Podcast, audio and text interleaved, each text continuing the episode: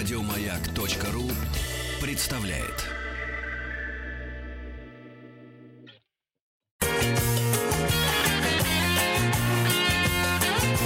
Вахтанг Махарадзе и Павел Картаев. Добрый день, и сегодня мы будем э, вспоминать нашу любимую сказку Буратино Алексея Николаевича Толстого и выясним, настолько ли она детская, как нам казалось, или за Буратино и за другими персонажами э, стоят какие-то реальные люди. У нас на связи э, филолог, искусствовед, заведующий отделом музея квартиры имени Толстого, Государственного музея истории российской литературы Инна Георгиевна Андреева. Здравствуйте, Инна Георгиевна. Здравствуйте. Здравствуйте. Добрый день. А, Инна Георгиевна, сегодня мы будем говорить о прототипах книги, которую знает каждый, поэтому хочется сегодняшний эфир сделать интерактивным. Сказка «Золотой ключик» или «Приключения Буратино» заслуживает нашего пристального внимания, поэтому мы приглашаем наших уважаемых слушателей, принимать активное участие в нашем разговоре о сказке. Мы будем задавать вопросы не только Инне Георгиевне, но и нашим уважаемым слушателям. Ответы можно присылать нам на WhatsApp плюс 7 967 103 55 33. Самые активные слушатели получат призы. Итак, вопрос для слушателей. Э, что делала Полена, когда попала под руку столяру Джузеппе. Что делала Полена, когда попала под руку столяру Джузеппе? Плюс 7 967 103 5533. А у Инны Георгиевны вот что хочется узнать. Инна Георгиевна, а первый вопрос такой. Как советская цензура пропустила имя Джузеппе? Ведь это же, как мы понимаем, Иосиф. Иосиф. Ну, да. это вы так понимаете. Я думаю, что Алексей Николаевич, поскольку у него была совсем иная цель, а не пародия на действительность именно 30-х годов, а, и я попытаюсь позже вам это доказать, об этом просто не подумал. Угу. А, у него даже мысли не было, что можно было провести э, подобную аналогию. Ну, во всяком случае, мы так думаем. А, так кто же был прототипом Джузеппе, если это не то, о ком мы подумали? А вы знаете, э, я вам скажу так, да, э, э, в сказке есть какие-то побочные герои, скажем, вспомогательные. Это, ну, я ни в коем случае не хочу никого обидеть, даже сказочный персонаж. Но, а, а есть основные. Так вот, он был как бы одним из побочных, насколько я понимаю. Mm. А э, потом, вы же понимаете, появился отец да. Вот да, отец пока. это, э, э, так сказать, гораздо более интересный персонаж. А Джузеппе, он такой вот мимолетный. Угу. Хорошо, а Джузеппе, угу. значит, это не то, о ком мы подумали, тогда э, переходим... Нет, вы да. можете э, э, об этом думать, и никто вам э, этого э, не может запретить. Я знаю о очень многих э, в рассуждениях и э, многих статьях, э, э, когда рассматривают прототипы, э, так сказать, вот в струе вот э, временном э, э, написания этой сказки. Угу. Ну, я, например, с ними категорически не согласна, хотя считаю, что они имеют право место быть, что называется, как принято говорить. И это вольная воля э, человека, который об этом э, думает, рассуждает и, может быть, э, выстраивает свою сказку. Понимаете? Может быть, наши, наши слушатели, может быть, кого-то подозревают под э, образом давайте, Джузеппе. Давайте послушаем. Да. Плюс семь девять шесть семь сто три пять пять три три. И, кстати, еще один вопрос нам, нашим слушателям. Что делает Джузеппе с поленом? А, и кто же стал прототипом а, с шарманщикой? И вообще, откуда шарманка, Инна Георгиевна? Ведь у нас гусли должны быть. Должны быть гусли, да. Да. А где шарман? Почему шарманка? Ну, но ведь мне кажется, что, а, опять же, почему-то Алексей Николаевич, он ведь не перенес действия в России. Вот что удивительно. Почему все происходит на берегу Средиземного а, вы думаете, моря? он не перенес э, действия в Россию для того, чтобы никто не догадался, что и страна дураков, и Джузеппе, и так далее. Я читала эти вариации, да, а, э, намекают на вот э, э, 30-е годы, да? Вы так ну? Ну, конечно. Ну, ну, понимаете, вот я тут с этим никак не могу согласиться. вот. Но опять же говорю о том, что э, никому не запрещается так думать. Ну, То есть получается, Да, получается, что папа Карло и Джузеппе это не Станиславский, не Немирович Данченко? Э, нет, нет, конечно. Хм. Давайте Откуда разбираться, так... папа Карло. Кто он? А скажите, пожалуйста, Буратино кем является папе Карло? Сын? Поленом. Нет, нет, уже э, э, э, из полена э, выскочивший Буратино. Кто? Он сын, да, папы Карла? Сын, ну, да. Сынок, да, сынок, ага. Да? А где же его матушка? Матушка дерева. Нет, дорогие мои. Значит, матушки нету, да? Нет. Значит, что у нас получается? Непорочное, как бы, появление на свет этого ребенка? Ничего себе. Не слишком ли глубоко мы копаем? А нет, а мы правильно копаем. Как вот в принципе, э, ну вот первое, что приходит в голову, э, э, значит, папа Карла, Кар, а, Карла кто по профессии, как мы понимаем? Но он, он шарманщик, бывший шарманщик, это его хобби. Да. Ага. Он э, э, это еще а, а, а, а, одно ремесло, э, за которое он может э, получить деньги себе на хлебушек, да, скажем. Резчик по дереву? Совершенно верно, он плотник, скажем угу. так. Я знаю, вы специально сказали резчик по дереву. Ну, я скажу более конкретно. Скажем так вот, да? А, ну, это в контексте общего, э, в контексте вообще, вот, э, скажем, взрослости этой сказки. Вот э, уже вот мы приближаемся к тем прототипам, о которых думал и о которых, писа, которых описывал, о которых вспоминал Алексей Толстой вот в это время, когда писал угу. эту сказку. Ну, ну вообще же Алексей Толстой довольно долго вынашивал замысел, да? Совершенно и верно. Он угу. больше 12 лет пытался начать писать «Приключения Буратино». Сначала начал вроде бы переложение Карла Колоди, а потом творческая мысль унесла его туда, где мы и получили Буратино в результате. Ну, вы знаете, он не написал переложение колоде. Собственно, это сделала Нина Петровская, известная поэтесса, да? А, о, и э, подруга и э, Валерия Брюсова, Андрея Белого и так далее, да, и она э, просто сделала очередной авторизованный перевод Пиноккио э, в 23-м году в Берлине. А Алексей Николаевич, дав ей такую возможность, потому что она голодала, ну, в общем, была очень бедна, э, дал ей работу, но при этом договорился, что он отредактирует скажем, этот перевод, потому что не так хорошо она знала итальянский. Э, Алексей Толстой вообще не знал итальянский. вот. Но, тем не менее, уже по переводу Петровской он немного ну, скажем так, отредактировал и дополнил, если можно так выразиться. Но если вы считаете, что, и мне нравится, что вы так считаете, я просто немножечко поправлю, а, Алексей Николаевич гораздо более, э, дольше э, э, вынашивал идею э, рассказа, романа, сказки о куклах, о кукле. А, не с 23-го года, а будем говорить так, с 900, ну, десятых годов, вот, и даже вернее где-то с 14 -го года. Откуда такая любовь к куклам? А, вот я вам сейчас объясню. Вообще, а, вот все, вся атрибутика этой сказки, а, Алексея, ну, Буратино, да, «Золотой ключик», а, совершенно четко нам указывает на а, а, атрибуты Серебряного века.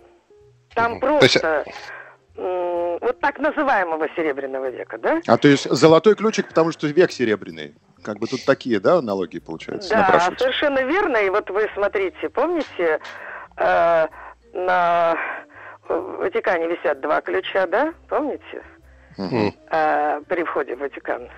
Золотой, да. серебряный, день и ночь. А, и святой Петр обладал золотым ключом, который открывал да? Э, Это герб Бремена, кстати. Бременские музыканты еще сюда приходят. Это тоже, вот видите, совершенно верно. Это тоже не просто так.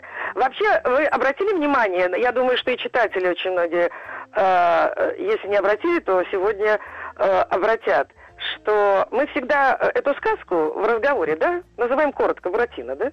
Буратино, да. Да, это золотой ключик. Или а приключения. ведь это вот, вот какое длинное название, зачем? Как ирония судьбы или с легким паром. Да, да, да. Нет, не то, да, ну это да, но здесь это было намеренно. Потому что вы вспомните волшебные сказки, и русские в том числе, и европейские, где очень часто главным героем бывает неодушевленный предмет, да? Ну да, волшебный горшок, который сам варит.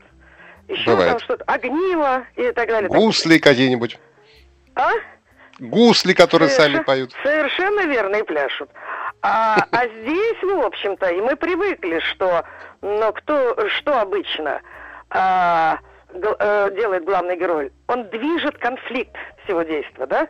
Будь то сказка, будь то пьеса, рассказ, новелла и ну, так далее. Драматургия, конечно. Угу. Да, совершенно верно. А и получается что? А он в нашей сказке куклы, что там вообще, чем они заняты? Ну, Пиноккио, понятно, Карло Колоди, занят тем, что он э, совершает хорошие поступки, ну, а на взгляд окружающих и так далее, с тем, чтобы превратиться в мальчика в живого из куклы, да? Да. А у Буратино есть такая задача? Нет. Да вообще нету. А какая задача у него и у его, э, э, так сказать, э, и у его друзей, ну, и всех героев? Они Убежать от Карабаса-Барабаса. Да. За этим самым золотым ключиком. Они ищут золотой ключик. Он им почему-то очень нужен. Но да? золотой ключик появляется где-то в середине, мне кажется. И Буратино он совсем не нужен вначале, он вообще о нем ничего не знает. Ну, сначала-то нет, конечно. Он просто ищет э, э, на свою голову приключений. Вот, да, он, он авантюрист, начнем с этого. Совершенно давайте, верно. Давайте зададим вопрос нашим слушателям. Давайте. А, кто а, дает мудрый совет Буратино? Вот, да? вот это очень Кто дает вопрос. мудрый совет? А, плюс семь девять шесть семь сто три пять пять три три номер угу. нашего WhatsApp и Вайбера. Пришлите. Помните ли вы, кто дает мудрый совет Буратино? А мы спросим завуалированно пока, чтобы не выдавать, да, секрет? Кто стал прототипом мудрого мудрого советчика.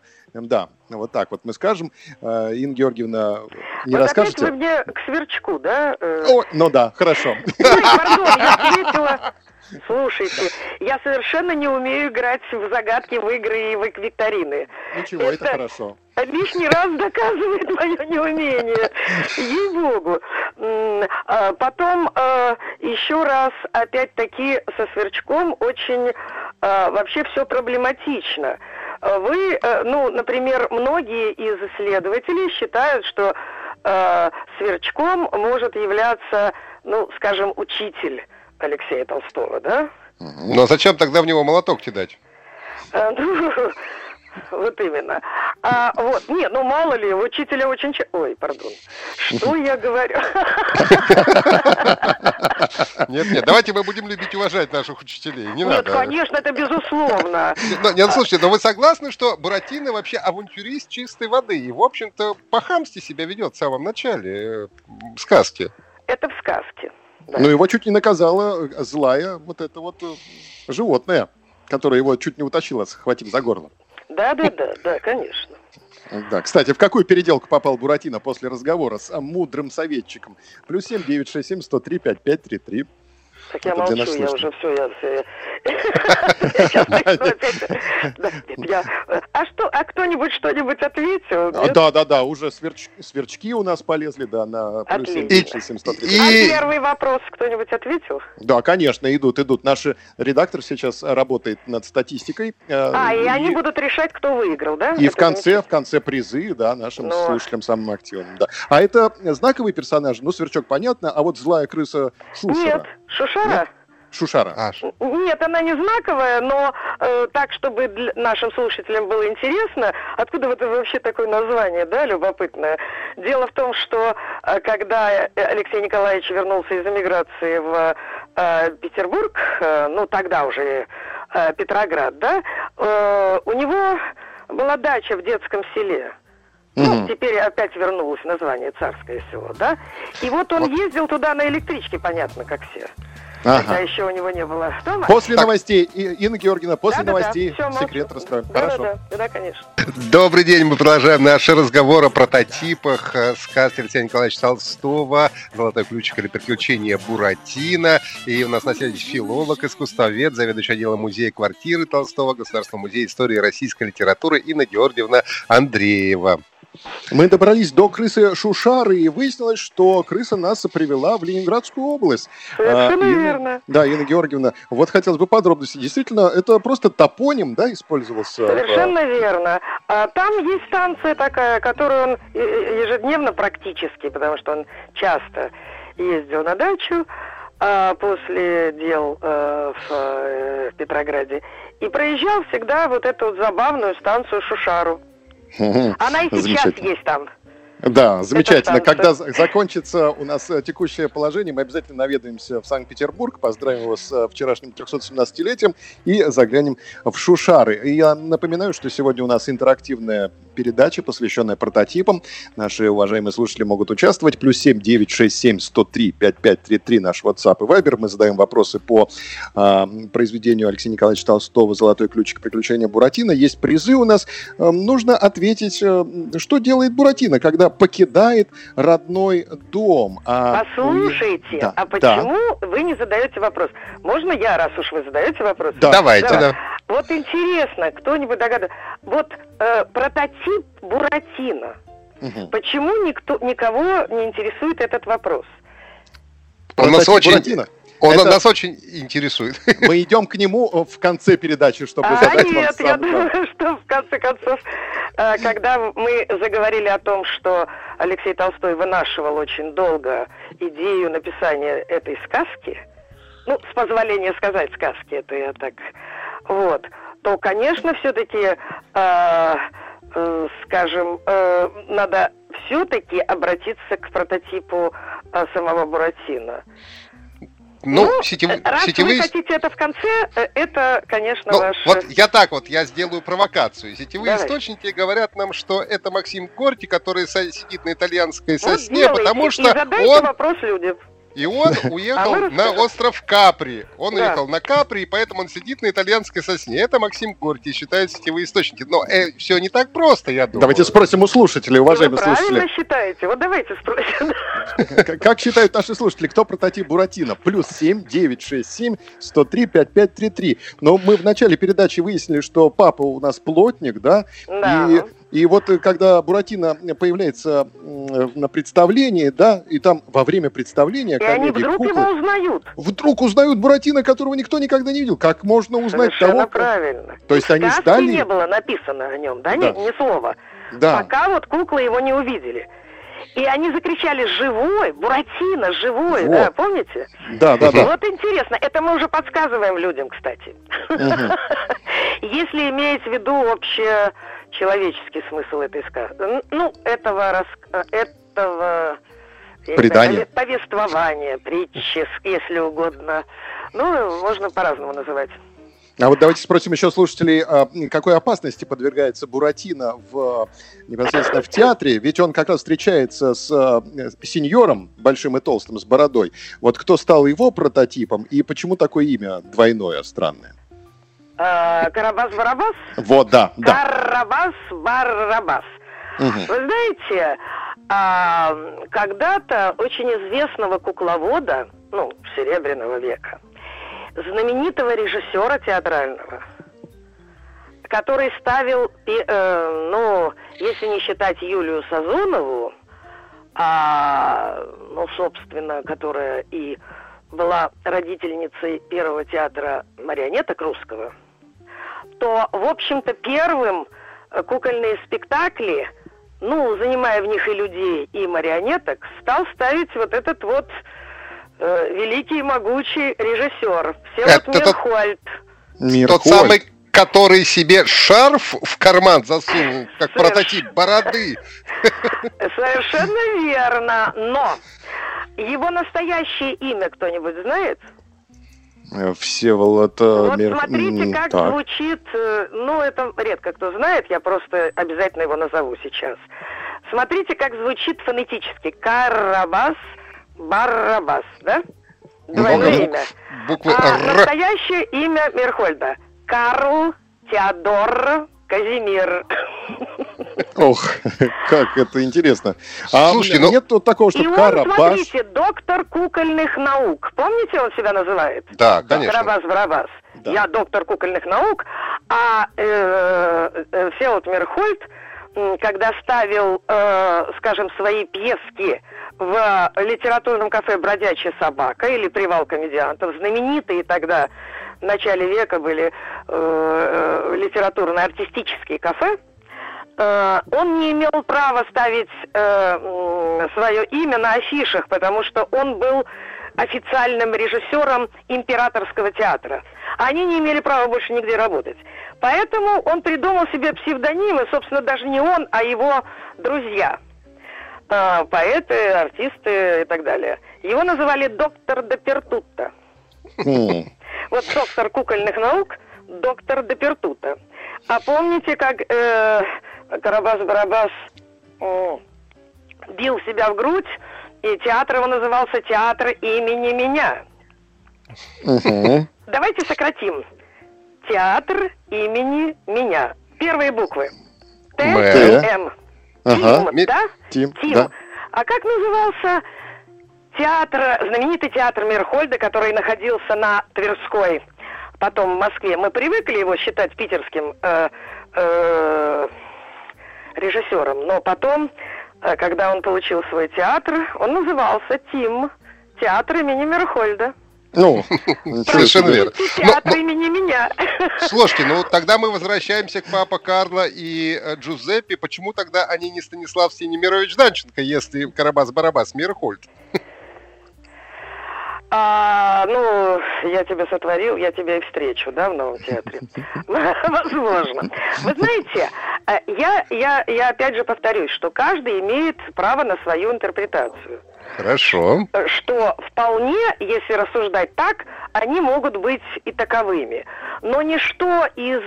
Мы же, знаете, мы, исследователи, занимаемся вот чем – мы смотрим а, переписку, записки, мы слушаем, мы читаем мемуары, а, мы сопоставляем какие-то действия, да, но факты, которые были, да, допустим.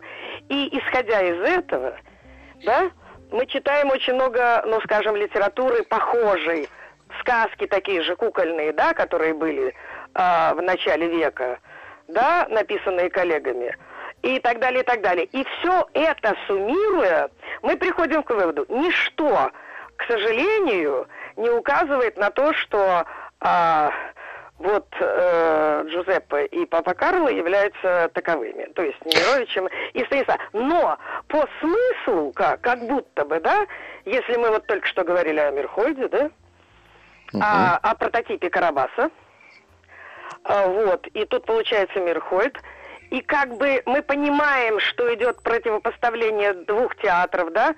Ну вот зачем они ищут какой-то еще там ключи эти от нового театра? Ну, как бы, Золотые. зачем новый театр? Если у них уже есть. Ну, пусть Карабаса-Барабаса. Ну, пусть устроят там э, какой-нибудь бунт на корабле. Но, и... но нет, ну Тут же есть логика, потому что театр Станиславского, мы же помним, он э, был э, противопоставлялся, все-таки, вернее, Мирхольд противоставлял себя э, системе Станиславского и, соответственно, театру Станиславского. Э, ну, Станиславского противоставлял себя такому механистическому, как бы, да, марионеточному, технологическому э, Мейерхольдовскому, да, вы имеете в виду? Ну да, да, да, конечно. Да, конечно. А, но то, что Мейерхольд противопоставлял себя Станиславскому, это вот, пожалуй, слишком сильно сказано. Он же его ученик. Он потом ну, да. Э, пошел в, так сказать, в свободное плавание и стал новатором таким э, театра и так далее, но это не значит, что он был противником Станиславского, чтобы вот наши слушатели так не думали, мне не хотелось. Хорошо, хорошо. Да. У, у, меня, у меня вопрос к слушателям и вопрос да, к вам. Конечно. Сначала угу. к слушателям. Я даже процитирую небольшой кусок из Буратино, угу. а, что Лиса Алиса и, э, и кот Базилио, значит, шли они через сосновую рощу, и под вечер увидели сбоку дороги старый дом с плоской крышей и вывеской над входом. Я вот попрошу наших слушателей рассказать, что это был за дом и что это была за вывеска. А к вам у меня вопрос. А был ли прототип вот у этого заведения? которая упоминается неоднократно в сказке про Буратино. Как минимум дважды упоминается. Да. Ну, а Там две быть? сцены происходят. Да, Может да, быть, да. Любимый, любимый ресторан Алексея Николаевича?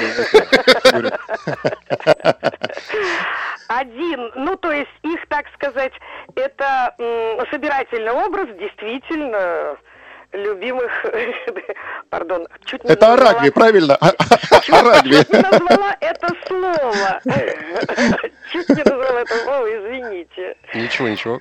Да, опять, сейчас бы как со сверчком прокололась. Нет, нет, нет. Ну, вы правы практически, да. Угу. Ну, то есть это какое-то заведение общепита, которое существовало э, тогда реально в 30-х годах, да? Причем, вы знаете, не одно, не ага. одно, а в этом образе э, как бы собирательный образ э, нескольких его любимых заведений. О, опять слово. Да. А вот, Инна Георгиевна, мы как раз упомянули кота и лису, но почему именно эти животные? Ведь кажется, что на их месте, судя по нашей логике, к которой мы идем, да, весь час, должен быть, ну, как минимум, змей или какой-нибудь рогатый, там, какой-нибудь парнокопытный. да? Ну, ну да, да, да, конечно. Но, чтобы смягчить, он на них не акцентирует внимание. И поэтому он так и сделал. Вот у них нету таких устойчивых прототипов. Это искусители, так сказать, да? Но мы, мы же имеем в виду, что мы говорим сейчас о произведении, в котором, ну, даже как бы два в одном, а я бы даже подумала, что три в одном.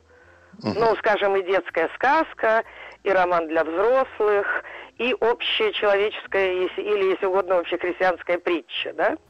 Вот, если мы э, э, к этому от, относимся вот так, а это будет, пожалуй, самое правильное, то, есть, то тогда на этих, э, так сказать, искусителях, да, э, он не заостряет внимание, потому что вы понимаете, это же надо было быть э, э, ну, замечательным художником. Это не потому, что Алексей Николаевич Толстой я им занимаюсь, я говорю об этом, а чтобы так умудриться сделать э, жанр в жанре написать, да, писателю это очень сложно сделать, да, чтобы где-то не проколоться, да, а поэтому надо было где-то смягчать акценты. И вот в данном случае э, Элиса Алиса, это вот русские народные сказки, да, она хитрая всегда, да? Угу. Да, кот и мудрый, и, и, и дурной одновременно часто вот в сказках бывает, да? И поэтому вот этих персонажей, он, э, ну, у нас такое ощущение, он намеренно, э, так сказать, немножечко смикшировал. То есть Алексей Николаевич, получается, этим принципом смягчения э, и Буратино не прибивает гвоздями к дереву, да, а просто вешает его вверх ну, ногами. Да, да, да. Но аналогия напрашивается тоже, да, как я понимаю? Но, но, но колоди-то своего повесил Пиноккио, мы же помним в первой Колоди, редакции. Да, да, но дело в том, что, э, скажем, э, ну, Буратино как сказка, она более добрая. Угу. Ну, это правда, да. Она может хулиганистей гораздо авантюрней, это точно. Успеем забросить еще один вопрос слушателям. Плюс, 7, плюс 7 967 103 5533. Кто спас Буратино, когда он висел вверх ногами? А у Инны Георгиевны спросим, кто стал прототипом э, спасительницы, давайте так скажем, ну, Буратино. ладно, уже да. подсказали. Ну, да, да, да. Хорошо, да. Ну, а, а, а, кстати, о спасительнице и о ее возлюбленном я бы хотел хотел поговорить тоже после, э, пос, после перерыва, потому что еще меня волнуют э, образы врачей. И э, я задам вопрос нашим слушателям, чем же собирались лечить Буратино, эти знаменитые врачи, доктор, фельдшерица и народный знахарь. Вот такая Это был целый большая... консилиум. Это консилиум. у нас, кстати, да, фраза, попросим Светлану Юрину после перерыва э, сделать э, такую звуковую демонстрацию этих прекрасных э, врачей. Да. Вернемся сейчас. Бахтанг Махарадзе и Павел Картаев. Пациент, скорее! Чем мертв. Пациент скорее мертв, чем жив.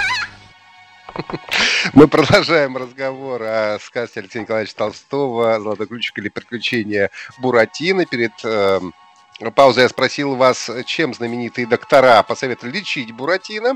Э, у нас на связи э, филолог, искусствовед, заведующий отделом музея квартиры Толстого, Государственного музея истории российской литературы Инна Георгиевна Андреева. Инна Георгиевна, вот Мы на скажите... Мальвине остановились, да?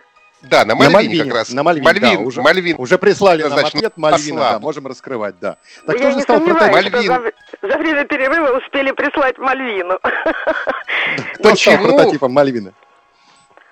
А его спасает Мальвина. Это э, кукла, сбежавшая из, э, э, ну, по сказке детской, да?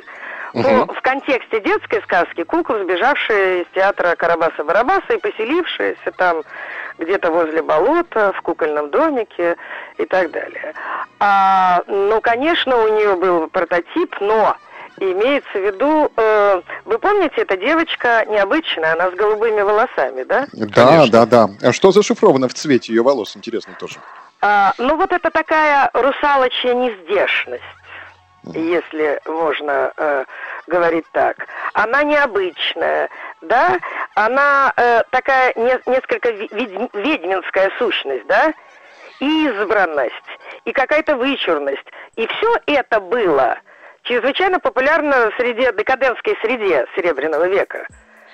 А, и а, мы могли бы подумать, что э, в образе Мальвины Алексей Толстой изобразил целую плеяду вот этих вот самых див, известнейших, да, и Соломею Андре... Андронникову, и Палладу Гросс, и э, многих других.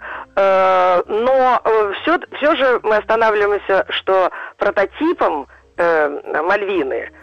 Э, я уже говорила, что очень часто у него прототип собирательный образ. Да?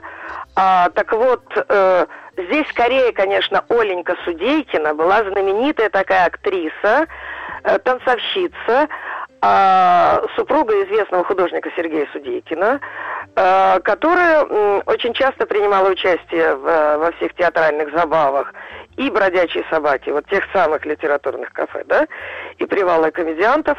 А, кстати, одним из учредителей «Бродячей собаки» был Алексей Николаевич Толстой. А, вот. вот что. Да, и вот э, Оленька как раз и была. И э, э, ведь Мальвина у нас была актриса, если мы помним, да, актриса театра Карабаса. Угу. Да.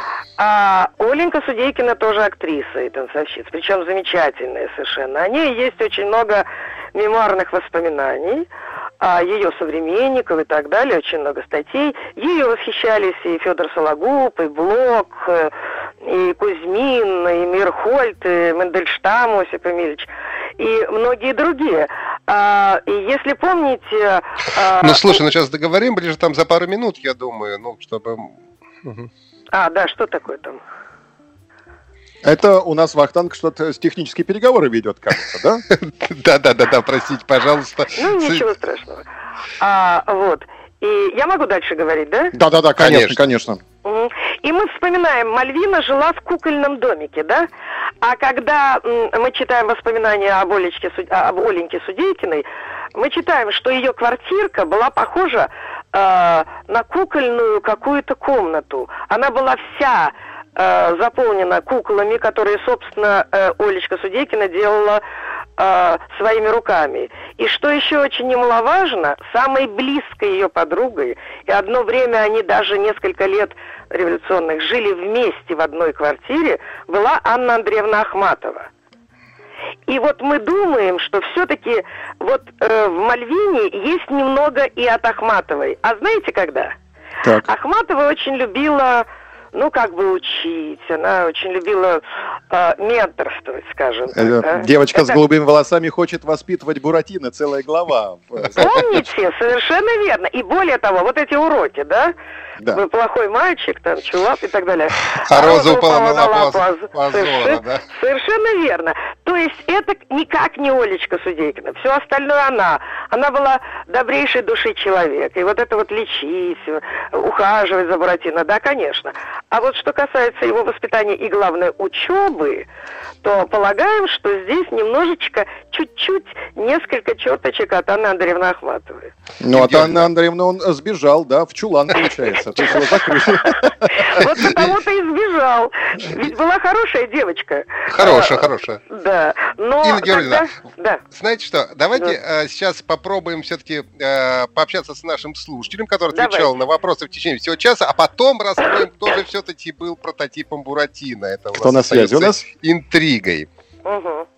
Так, кто у нас на связи? Сейчас. Есть ли у нас связь? Инна так. Георгиевна, а вот э, страна дураков, это где? Ой. А вот здесь аналогия, по-моему, напрашивается сама. Так, Америка. Нет. Но нет, хорошо, понятно. Америка, но нет. Мы выяснили с прототипом Вот, конечно, по тонкому льду ходил у нас Алексей Николаевич. Он очень ходил по тонкому льду, да. А у нас Сергей из Санкт-Петербурга на связи. Сергей, здравствуйте. Добрый день, Вахтанг. Добрый день, Павел. Добрый день, Инна Георгиевна. Здравствуйте, Сергей. Сергей как вы считаете, Сергей? Да. Кто у нас стал да. прототипом Буратино? Вот я затрудняюсь ответить, честно говоря. Ну, не знаю. Ваши варианты. Сергей, ваши варианты. Кто стал прототипом теряюсь, Буратино? Теряюсь, честно говоря. А можно я э, подскажу? Авантюрист. Авантюрист. Так. Ну, может Кто быть, же это? это что-то может быть, это что-то из итальянской какой-нибудь... Э, Хорошо. Инна Георгиевна, открывайте карты. Открывайте да. карты, время уходит. Да, Алексей Николаевич говорил так, когда ему задавали этот вопрос. Буратино – это я. А, вот, как интересно, как неожиданно. Прекрасно. Сергей, спасибо за игру. Спасибо огромное, отличная программа. Большое спасибо. Спасибо, спасибо. до свидания. И мы говорим огромное спасибо Ине Георгиевне Андреевой, которая раскрыла нам золотой ключик буквально с новой стороны. Филолог, искусствовед, заведующий отделом музея-квартиры Толстого Государственного музея истории российской литературы. Спасибо большое. Прощаемся до завтра. Спасибо, всего доброго, до свидания. Еще больше подкастов на радиомаяк.ру